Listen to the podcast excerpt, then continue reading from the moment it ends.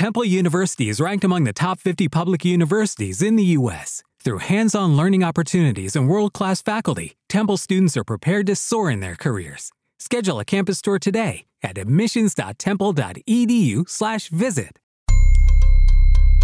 Podcastbook.it, in collaborazione con Penne al Web, presenta L'ombra delle voci.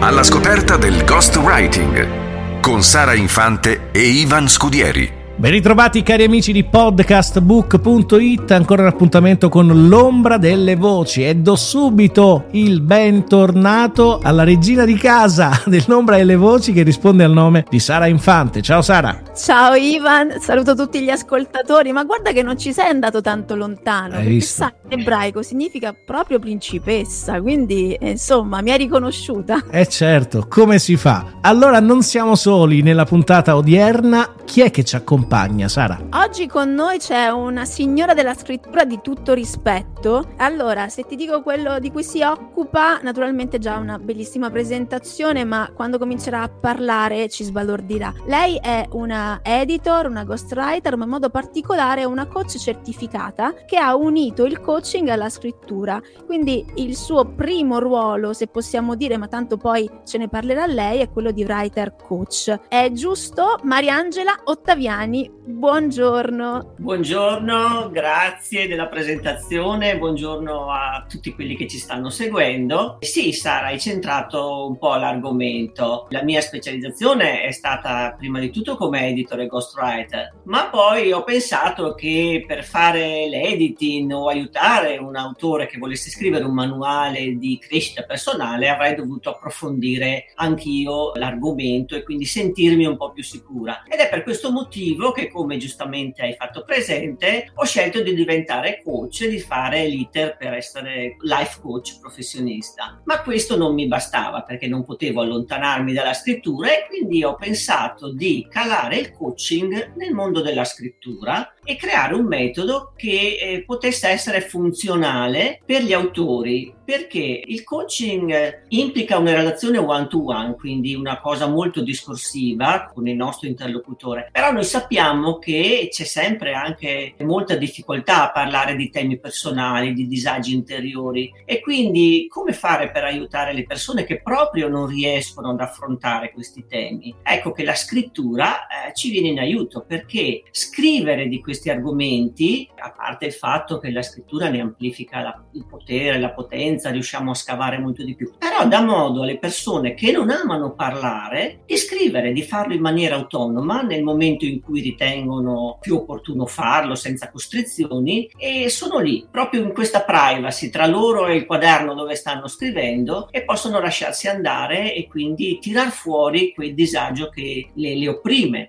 Ed in questo senso eh, la scrittura eh, aiuta molto il coaching. Se questo lo decliniamo nel mondo degli autori, quindi del, de, degli scrittori, riusciamo a comprendere come possa essere un valido motivo, un valido strumento per riuscire a aiutarli ad andare avanti con la loro opera. Per quanto mi riguarda, cara Mariangela, resto affascinato dalle tue parole, però visto che un ghostwriter mediamente è molto orientato all'ascolto no, dell'autore, io a questo punto divento per un attimo il tuo ghostwriter e mi predispongo al tuo ascolto e voglio sapere chi è Mariangela e chi era Mariangela prima di incontrare il mondo della scrittura. Ti ringrazio della domanda perché in effetti io sono arrivata alla scrittura in questo modo in cui vi ho descritto un po', un po dopo. Io sono eh, stata per molti anni all'interno di una multinazionale dove ho svolto attività che esulano da tutto ciò di cui vi ho parlato. Io mi occupavo di contratti a qualunque titolo giuridico, poi sono passata al customer care, quindi budget, bilanci, logistica, quindi tutte cose che si allontanavano dal mondo della scrittura e mi avvicinavano a quello matematico, che io proprio, scusate, non riesco, non è nelle mie corde. Nonostante io sia una pianista amatoriale, quindi dicono che chi studia musica ama la matematica, io proprio non la sento nelle mie corde. E quindi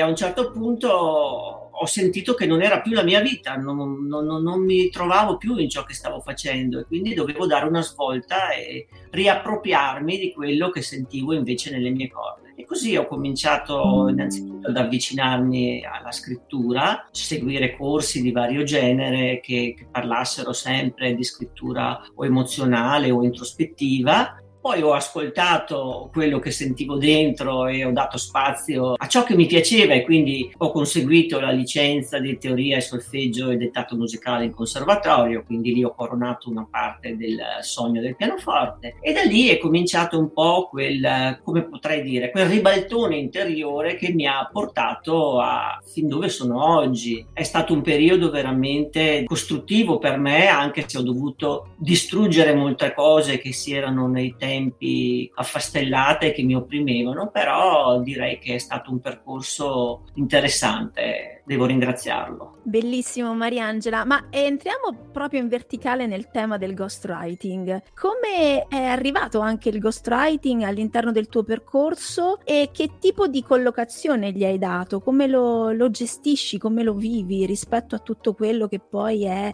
il panorama all'interno del quale lo hai, lo hai collocato? Direi che bisogna fare un passo indietro perché il ghostwriting eh, sicuramente è, una, è, un'attività che spesso viene confusa o distrattata perché si pensa sempre di dover eh, abbandonare la propria identità e calarsi in quella dell'autore. Questo in realtà è abbastanza vero, perlomeno all'inizio, però per quanto mi riguarda io voglio sempre che il rapporto tra ghostwriter, in questo caso il mio rapporto con l'autore che mi affida il suo pensiero, le sue idee, sia basato prima di tutto sulla conoscenza, sulla fiducia e sull'ascolto. Quindi io tendo a considerare la persona che ho di fronte prima di tutto una persona con la quale stabilire un rapporto più profondo, perché come ghostwriter eh, tu sai bene che si tratta di calarsi in una realtà che non è la nostra, in una vita che non ci appartiene, ma della quale dovremmo condividere per un bel po' di tempo il percorso percorso. Quindi io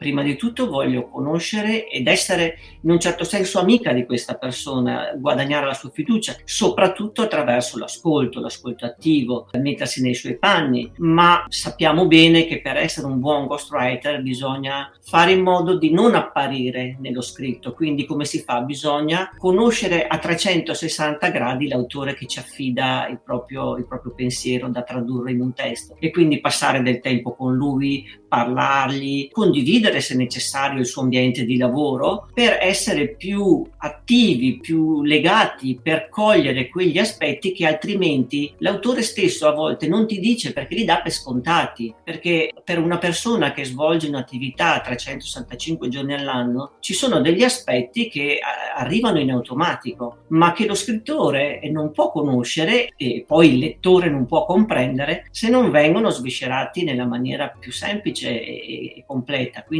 si tratta proprio di vivere in simbiosi con l'autore, cercare di fare questo passo indietro per tradurre il suo pensiero e permettergli di rendere al meglio quello che lui vuole condividere, quella che è la sua urgenza di trasmettere in quel momento, nel momento in cui decide di scrivere il suo testo. Beh, io resto affascinato della cura di ogni parola che hai appena proferito. Mi sono informato, cara Mariangela, e so che tu sei anche una coach certificata. E allora ti volevo chiedere in che modo ti sono utili quelle che sono le tecniche di coaching del, del ghostwriting? Bella domanda, molto bella domanda perché spesso si confonde il coaching con il training e quindi mettiamo un bel punto fermo su questa cosa. Diciamo che il coach che insegna non è un coach, quello è un trainer. Dato di fatto, veniamo noi. Il coaching è un'attività basata sul fare, quindi fare da parte del coaching che attraverso le domande in stile maieutico poste dal coach arriverà a tirar fuori, proprio nel vero senso della parola, tutte le peculiarità, tutte le capacità che sono già insite nella sua personalità e rendere al meglio e raggiungere il proprio obiettivo. Ecco, se noi applichiamo questo che può sembrare semplice concetto, concetto, ma in realtà c'è di fondo una complessità basata più che altro sull'ascolto, sull'assenza di giudizio, sul mettersi nei panni dell'autore senza rimanere coinvolti dalle stesse emozioni che lo hanno fatto trasalire, perché altrimenti anche noi rimaniamo schiacciati. Quindi dobbiamo imparare, e questo te lo insegna il coaching, ad essere in un certo senso in simbiosi con l'altra persona, pur rimanendo spettatori esterni, perché altrimenti perdiamo la lucidità, perdiamo il filo del ragionamento, del, di quell'iter necessario per farlo uscire da quel suo impasse temporaneo. Quindi l'addestramento come coach, il perfezionamento come coach professionista è molto importante perché detta le linee guida da tenere poi anche in un rapporto con l'autore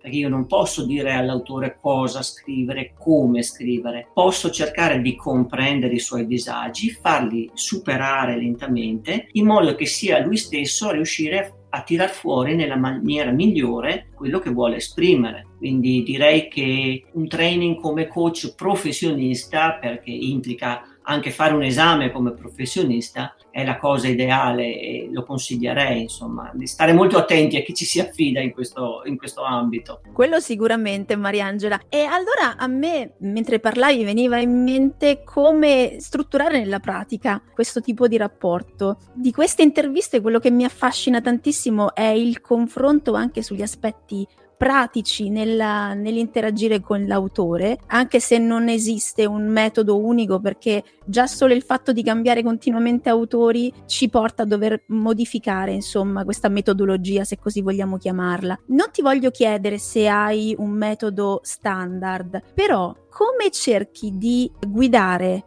l'autore proprio nei processi pratici dello sviluppo di un libro, del loro libro, e anche con uh, questa attenzione alle loro emozioni, a far uscire questa parte interiore che immagino sarà difficilissima. Quindi, in sintesi, sicuramente è un lavoro di coaching che fai in maniera approfondita, ma di solito gli autori come rispondono a questo invito a tirar fuori le emozioni e poi andarle a strutturare in, in un modo anche molto tecnico per la creazione di un libro? Domanda interessante, Sara, eh, perché eh, spesso gli autori non si aspettano questo tipo di lavoro così profondo, perché sai, un writer coach si pensa una cosa, ma sì, mi aiuta a scrivere, vediamo cosa viene fuori, mi scioglie qualche blocco. Invece si tratta proprio di andare a eh, scoprire che ogni persona è unica, come hai detto tu, e innanzitutto è giusto il tuo concetto, non esiste un metodo unico. Quindi come si fa? Si parte da quello che dicevamo prima, dall'ascolto, prima di tutto dalla storia che ti racconta l'autore e quindi direi che la cosa più importante è parlare con l'autore e comprendere l'ambiente in cui vive e dal quale arriva, conoscere la sua situazione personale. Io, per esempio, sono stata contattata da un autore che intendeva scrivere la propria, non biografia completa, ma una parte della propria vita perché riteneva di aver superato difficoltà e di averlo fatto in un modo che poteva essere d'aiuto per altri. Quindi ho cercato di comprendere e di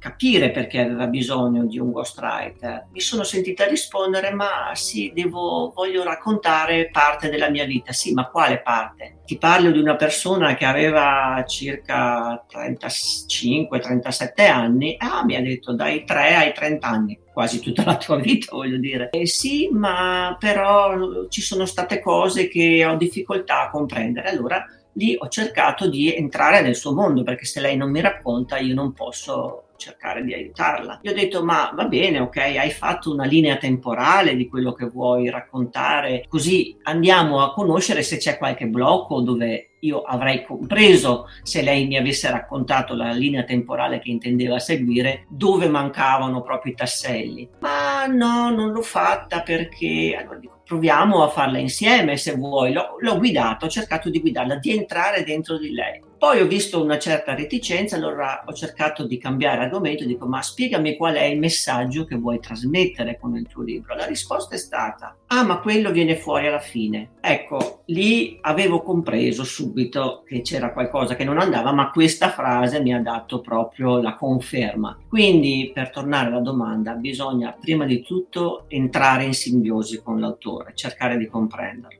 se si capisce che ha difficoltà, che ci sono delle difficoltà verbali, cosa che sarebbe meglio fare sul piano verbale perché ci si comprende subito, però se ci sono difficoltà verbali è meglio come dicevo io prima, fargliele scrivere. Quindi ho dato del tempo affinché lei facesse un po' mente locale e scrivesse delle sue difficoltà. È ovvio che poi, come ghostwriter, questo mi serve perché lavoriamo insieme così si può unire la scrittura e si vede subito in che modo si esprime, è un modo per vedere come si esprime non dal punto di vista tecnico, strutturale, ma da quello che tira fuori. E poi si va a lavorare in base a quello che è il suo obiettivo e al suo, eh, diciamo, a quello che vuole scrivere e quindi ci si deve proprio buttare a capofitto, trovare gli strumenti che sono diversi da autore rispetto ad un altro e riuscire a tirar fuori quello che serve. Mi incuriosisce a questo punto sapere, scoprire anche se c'è un genere in particolare che ami scrivere rispetto ad un altro. Guarda, io devo dire che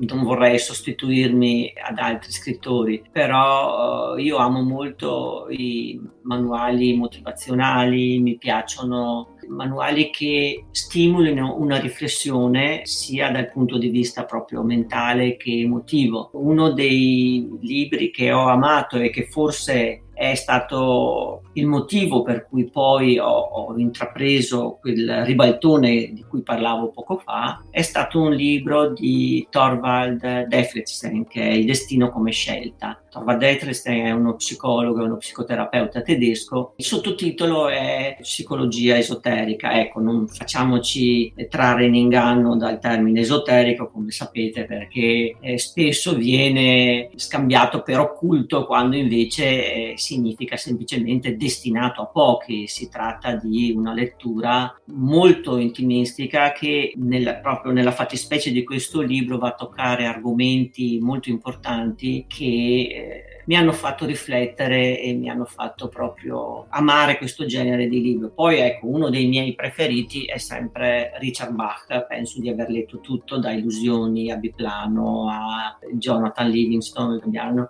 quindi direi che il genere che a me piace è il genere di manualistica introspettiva perché mi permette di unire anche le conoscenze che derivano dal coaching e dalla parte relativa all'espressione delle emozioni che sono insite in ognuno di noi, insomma, cercare di dare una spiegazione. Mariangela, facendo queste interviste mi sono resa conto che in realtà quello che per me era scontato non lo è per tutti. Quindi mi interessa farti questa domanda riguardo alla um, confidenzialità e alla privacy rispetto ai nostri autori, no? Come dico sempre, noi firmiamo contratti di riservatezza piuttosto che NDA, insomma, ogni volta di solito che entriamo in relazione con un autore e questa cosa emerge invece che non viene seguita da tutti. Allora ti chiedo in modo specifico come gestisci tu la confidenzialità dei progetti e gli accordi con gli autori in questo senso? Ma guarda Sara, io sono molto pratica in questo, mi rifaccio alla precedente esperienza lavorativa e quindi gestendo contratti, NDA, privativa industriale, cerco di seguire molto la, la, la legislatura vigente e quindi al di là del fatto che ci sono proprio delle regole, proprio delle leggi che stabiliscono la privacy, quelle vanno sempre citate nel contratto, ma al di là di quello esiste anche quello che si chiama gentleman agreement, no? quando si fa un patto di riservatezza che è prima di tutto morale, quindi un po' è nel mio carattere essere abbastanza riservata con le persone che mi affidano sia i propri pensieri, i propri sentimenti, o tanto più nel lavoro, quindi direi che è un misto di pragmatismo e un po' di sensibilità personale, quindi nel contratto sicuramente vengono messe tutte le clausole di legge a tutela anche del, proprio del, dell'autore, nonché della sottoscritta, perché chiaramente se devo trattare temi anche sensibili devo essere anch'io tutelata. Quindi direi che è una cosa dal mio punto di vista sulla quale né si scherza né però uh, ci sono grandi cose da dire, insomma, poi sta nella sensibilità delle persone. Trovo che ci sia già la legge che tutela molto in questo ambito e quindi si tratta di essere corretti e intellettualmente onesti da questo punto di vista. Mi piace tantissimo questa, quest'ultima conclusione. E adesso ti faccio quella che ormai si sarà capito, è la mia domanda preferita. Perché riguarda una realtà che sto iniziando a conoscere, che sto amando, che è appunto l'intelligenza artificiale generativa o anche chiamata GenAI. Uh-huh. So che su questo aspetto, e potrai darmi sicuramente ragione o meno, ci sono diciamo delle posizioni molto differenti, soprattutto per chi fa il nostro lavoro. E allora chiedo la tua, come sono i rapporti con l'intelligenza artificiale generativa di Mariangela? Hai detto bene, è un uh, argomento molto controverso di cui si parla molto in questi tempi. Io trovo che la, l'intelligenza artificiale declinata in tutte le sue forme, sia da quella scritta che da quella relativa alle immagini, sia da considerare uno strumento. Io non, non, penso proprio che l'intelligenza artificiale arriverà a sostituire eh, gli scrittori, a sostituire certe posizioni in questo ambito, perché dobbiamo ricordarci che ci siamo sempre noi dietro i testi. Quindi l'intelligenza artificiale per me è, passami un esempio, se tu usi Google Translator per un testo in inglese, apriti cielo,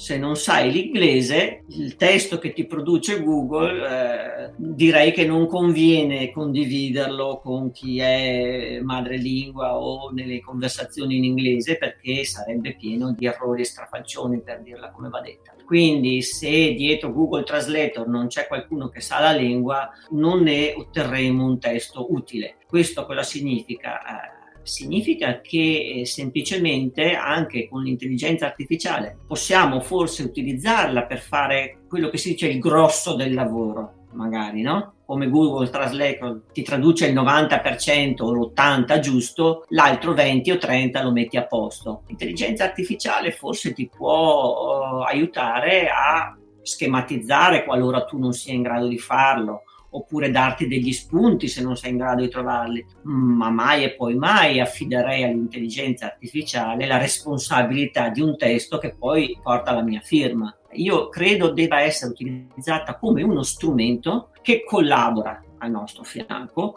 non che si sostituisce, per cui direi che siamo ad un punto in cui sicuramente non si può fermare, perché come tutte le cose altrimenti fermeremo il progresso e saremo ancora fermi alla clava e alla ruota e al fuoco forse, ma eh, non sarei né per demonizzarla né per metterla su un altare, va semplicemente considerata come un tool che possiamo avere a disposizione, ripeto, semplicemente per quello che ho detto, se qualcuno non sa schematizzare, la IT lo fa fare. Io ho fatto qualche prova, però giammai mi permetterei di, di, di usare un testo eh, così come viene prodotto e firmarlo. Le prove le ho fatte come tutti, immagino, perché la curiosità è molta, però va presa con le pinze, va, ripeto, usata come uno strumento e non come un sostituto. Torniamo per un attimo alla stretta attualità. Ci sono tanti giovani che si approcciano alla scrittura, qualcuno perché vuole diventare un autore, ma qualcun altro è sicuramente affascinato dal mondo del ghostwriting. Quali sono i consigli di Mariangela Ottaviani per i ragazzi, per i giovani o anche i meno giovani che vogliono avvicinarsi a questo tipo di,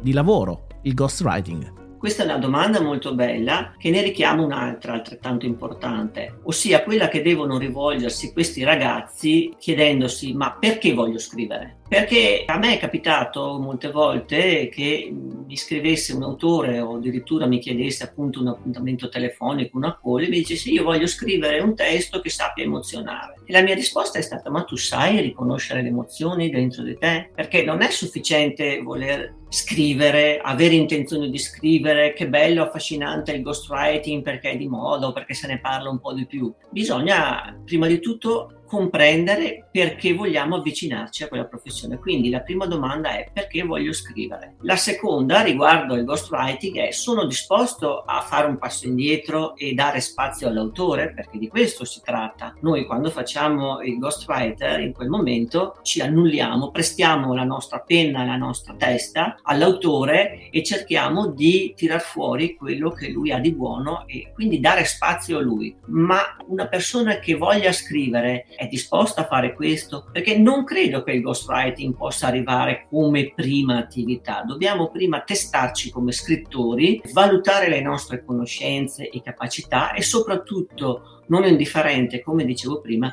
riconoscere le nostre, va di moda parlare no, di skills interiori, le nostre capacità, le nostre doti. Sappiamo riconoscere anche le nostre emozioni, perché la scrittura, che si tratti di scrittura scientifica, che si tratti di un testo universitario, di un manuale di crescita personale, deve contenere qualcosa che ce lo fa preferire piuttosto di un altro. E questo qualcosa è il legame che si instaura fra lo scrittore e il lettore. E sappiamo che noi siamo fatti di emozioni che ci piacciono, quindi un testo ci deve interessare non solo perché stimola la nostra mente, ma perché ci incuriosisce e ci avvicina anche dal punto di vista emotivo. Quindi eh, gli scrittori eh, che vogliono avvicinarsi a questa attività devono chiedersi anche sono in grado di comprendere, di tirar fuori questa parte interiore che io ho parlo dello scrittore in questo senso, sono capaci di avere quel tratto distintivo che mi differenzia dagli altri e che mi renda unico e interessante. Cosa c'è di me? Tanto più se si tratta del ghostwriting, si tratta di avere la capacità prima di tutto di ascolto, di entrare nella personalità dell'autore e di fare appunto questo atto di entrare in simbiosi con chi abbiamo di fronte. Sono doti che a mio avviso non si improvvisano, si possono imparare, si possono possono migliorare con il tempo, ma va fatta una buona analisi di noi stessi prima di intraprendere questa attività. Bellissimo Mariangela, ogni volta che ti sento parlare di emozioni mi emoziono. Questa frase che hai detto veramente diretta, tu sei capace di riconoscere le emozioni, la sento molto mia e anche e soprattutto trattarle con delicatezza poi le emozioni degli altri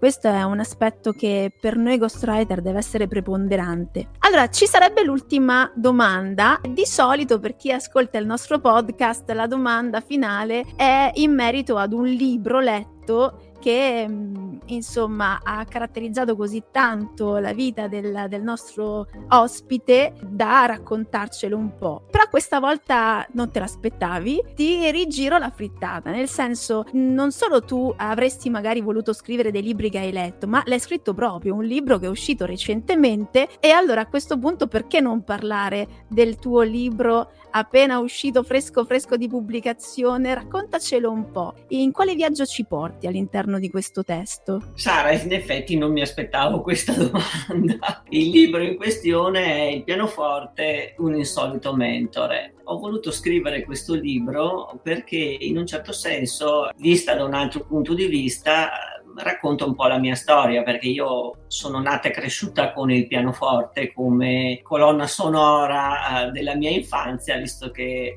ho una mamma che era concertista e quindi per me la musica classica era normale. Mi sono avvicinata di conseguenza allo studio del pianoforte, come racconto nel libro, da, da molto piccola e poi ho continuato nella vita con stop e riprese, però insomma il pianoforte è ancora parte attiva del, de- delle mie giornate. Direi che eh, ho pensato di scriverlo perché leggendo il libro viene spiegato come gli insegnamenti che si vivono studiando musica sono poi trasferibili nella vita di tutti i giorni. Perché? Perché il pianoforte ti costringe a tirar fuori quello che tu hai dentro. Noi possiamo suonare un brano dieci volte e dieci volte avremo un'esecuzione diversa. Oppure possiamo ascoltare lo stesso brano da dieci pianisti autorevoli e, e, dieci, e, e otterremo dieci esecuzioni diverse. Perché? Perché il pianoforte è lo specchio di come sei tu in quel momento. Ti costringe per forza di cose a relazionarti con la tua parte interiore, perché se tu non sei presente nel momento in cui suoni,